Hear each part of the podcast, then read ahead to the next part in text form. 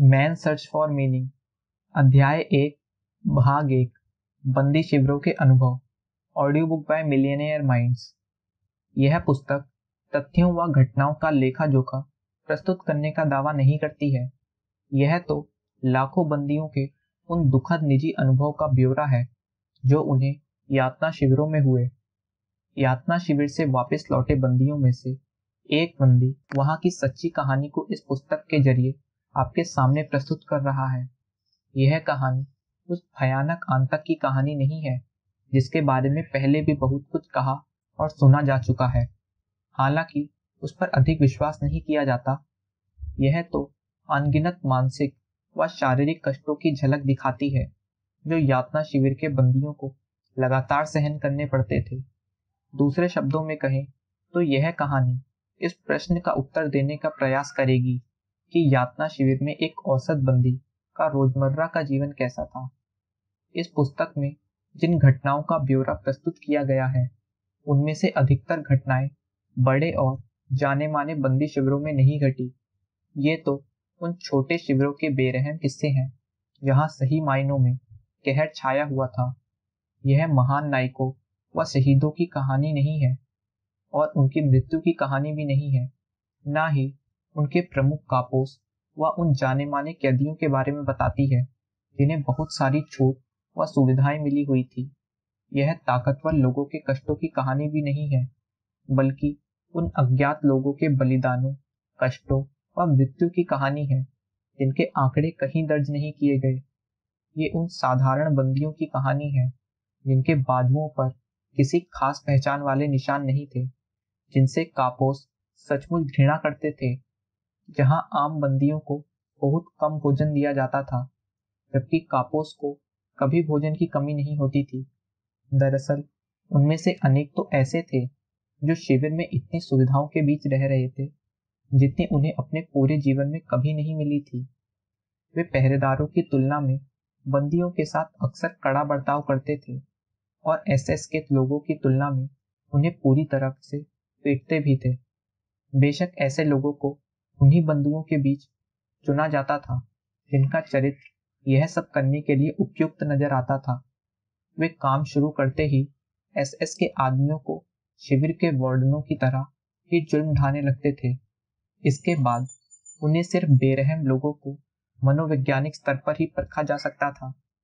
हाँ, यदि वे अधिकारियों की उम्मीदों पर खरे नहीं उतर पाते थे तो उन्हें फौरन उनके पद से हटा दिया जाता था। बाहरी लोग यातना शिविर के भीतरी जीवन के बारे में आसानी से अर्थहीन कल्पनाएं कर सकते हैं।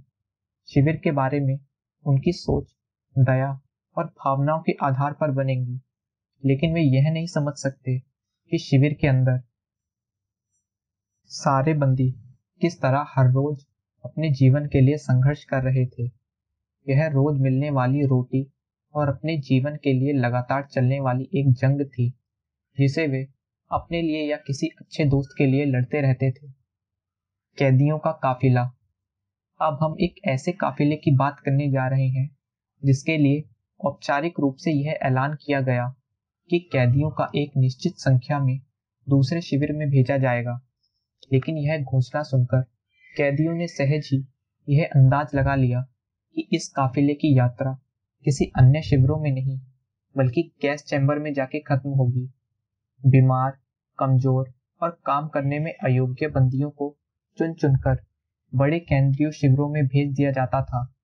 वहां पर गैस चैम्बर और शमशान घाट बनाए गए थे ताकि उन्हें मौत की नींद सुलाया जा सके। इस काफिले में जाने वाले लोगों का चुनाव वास्तव में सभी बंदियों और उनके साथी दलों के बीच खुलेआम जंग का ऐलान था। हर कैदी अपनी ओर से गुप्त रूप से यही कोशिश करता रहता था कि उसे किसी तरह बंदियों के नामों की सूची का पता लग जाए ताकि वह अपना और अपने दोस्त का नाम उस सूची से निकालने का कोई तरीका आजमा सके।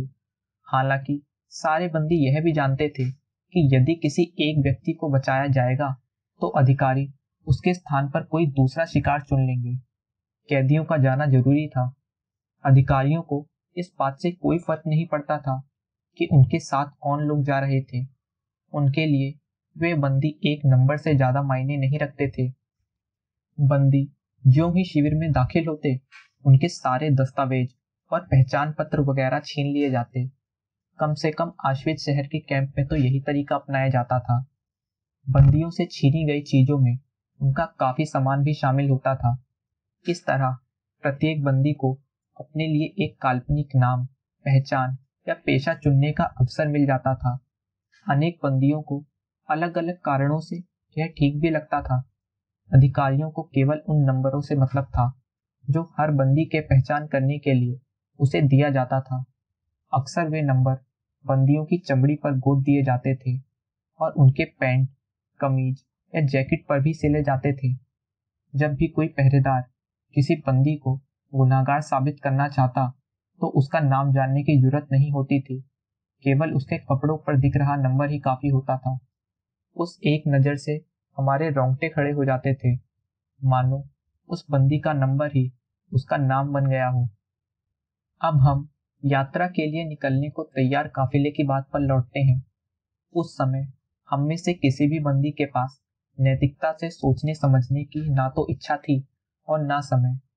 हर आदमी केवल इस सोच में डूबा रहता था कि उसे किसी भी तरह खुद को जीवित रखना है, ताकि वह एक दिन अपने घर के इंतजार कर रहे अपने परिवार वालों के पास लौट सके। इसके साथ ही उसे अपनी ओर से अपने किसी दोस्त की जान बचाने की कोशिश भी करनी थी। इस तरह हर कोई बिना संकोच या झिझक के अपने या अपने दोस्त के स्थान पर किसी दूसरे बंदी के नंबर को काफिलों में जाने के लिए आगे करने की फिराक में रहता था। जैसा कि मैंने पहले भी कहा, कापोस यानी प्रमुख सिपाही को चुनने का तरीका बहुत नकारात्मक था। केवल बेरहम कैदियों को भी इस काम के लिए चुना जाता था। हालांकि इसमें कुछ सुखद अपवाद भी थे, लेकिन एसएस द्वारा कापोस के चुनाव के अलावा सभी बंदियों के बीच मानो अपने आप में ही चुनने का सिलसिला जारी रहता। आमतौर पर केवल वही बंदी जीवित रह पाते थे जिन्होंने एक से दूसरे शिविर के बीच सालों की लंबी पैदल यात्राओं में स्वयं को जीवित रखने के लिए सारे नैतिक संकोच ताक पर रख दिए थे। वे अपने आप को बचाने के लिए अपनी ओर से हर उपाय करने के लिए तैयार थे, फिर भले ही उसके लिए उन्हें किसी भी तरह की बेईमानी क्यों ना करनी पड़े। उन्हें निर्दयता, चोरी और मित्रों के साथ धोखाधड़ी करने से भी कोई परहेज ना था।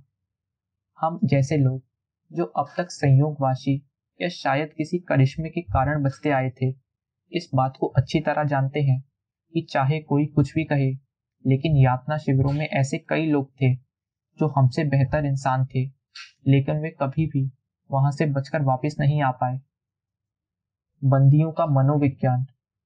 बंदी शिविरों के बारे में अब तक ढेरों विवरण सारे तथ्यों के साथ दर्ज हो चुके हैं। यहाँ तथ्य केवल इसलिए मायने रखते हैं क्योंकि वे लोगों के अनुभव का एक हिस्सा होते हैं। यहाँ इन्हीं अनुभव को दिखाने का प्रयत्न किया गया है। यह पुस्तक मौजूदा ज्ञान के संदर्भ में शिविरों में बंदी रही लोगों के अनुभव के सामने रखने का प्रयत्न करेगी। जो लोग कभी उन शिविरों के भीतर नहीं गए हैं, यह पुस्तक शिविरों को समझने में उनकी मददगार हो सकती है। इससे भी अहम बात यह है कि यह पुस्तक उन बंदियों के अनुभव को जानने में सहायक होगी जो बटकर लौट तो आए, लेकिन अब उन्हें अपना जीवन बहुत कठिन लगता है। ऐसे भूतपूर्व बंदी प्राय कहते हैं, हम अपने अनुभव के बारे में बात करना पसंद नहीं करते। जो लोग उन शिविरों में रहे हैं, उनके लिए किसी भी प्रकार की व्याख्याओं की जरूरत नहीं है और दूसरे लोग यह कभी नहीं समझ सकेंगे कि हमने उस समय क्या महसूस किया था और हम आज क्या महसूस करते हैं। इस विषय को व्यवस्थित रूप से पेश करना आसान नहीं है, क्योंकि मनोविज्ञान वैज्ञानिक रूप से निष्पक्ष रवैया चाहते हैं, यानी विषय को वैज्ञानिक नजरिए व तटस्थ भाव से परखा जाना चाहिए। लेकिन लेखक को ये सब अनुभव स्वयं को एक बंदी के तौर पर ही हुए हैं, तो क्या उसे उम्मीद की जा सकती है कि वह अपनी बात निष्पक्षता से कहेगा? क्या उसके निरीक्षण हर तरह के पक्षपात से मुक्त होंगे? बेशक ऐसी उदासीनता केवल बाहरी व्यक्ति ही अपना सकता है, लेकिन वह असली मूल्य वाले ब्यौरे कभी नहीं दे सकता। केवल शिविर के अंदर रहने वाला बंदी ही उस जीवन को अच्छी तरह जान सकता है, फिर भले ही वह निष्पक्षता से अपने अनुभव को परख ना सके और उसकी जांच पड़ताल बहुत सटीक ना हो। हम इस संभावना को इनकार नहीं करते कि पक्षपात हो सकता है, लेकिन अपनी ओर से यही कोशिश होनी चाहिए कि व्यक्तिगत रूप से पक्षपात ना हो। इस तरह की पुस्तक को लिखने की सबसे बड़ी कठिनाई भी यही है कि कई बार लिखते समय आपके लिए अपने सबसे निजी अनुभव को बांटना भी जरूरी हो जाता है। मैंने तय किया था कि इस पुस्तक पर अपना नाम नहीं दूंगा, केवल अपना कैदी नंबर ही लिखूंगा, लेकिन जब इसकी पांडुलिपि पूरी तरीके से पूरी हो गई तो लेखक का नाम ना लिखा होने से पुस्तक अपना आधा मोल खो देती। इसके अलावा मुझे यह भी लगा कि मेरे भीतर अपनी बात को सबके बीच खुलेआम कहने का साहस भी होना चाहिए, इसलिए मैंने किसी भी सामग्री को हटाए बिना पुस्तक को अपने नाम के ऊपर ही छपने दिया। हालांकि मुझे हमेशा से ही किसी भी तरह के दिखावे से सख्त नफरत है। मैं यह जिम्मेदारी पाठकों को ही सौंप देता हूँ कि वे इस पुस्तक की सामग्री को अपने हिसाब से छांट लें। हो सकता है कि यह कैदियों के जीवन के मनोविज्ञान को समझने में सहयोगी हो सके, जिसकी पहले विश्व युद्ध के बाद जांच पड़ताल की गई थी, जिसके कारण ही हम बार्बर्ड वायर सिकनेस सिंड्रोम, कैदियों का एक मनोवैज्ञानिक रोग, से परिचित हुए। हम दूसरे विश्व युद्ध के आभारी हैं कि उसने हमें साइकोपैथोलॉजी ऑफ मोसिस की जानकारी देकर समृद्ध किया। यहाँ मैंने ली बॉन की एक पुस्तक के शीर्षक तथा जाने माने मुहावरे को जरा नए रूप में पेश किया है।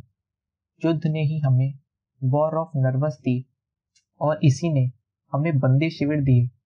कुल मिलाकर यह कह सकते हैं कि युद्ध के नतीजे व उसके प्रभाव के बारे में हमारे यहाँ बहुत से अध्ययन हुए हैं। हरे रामा,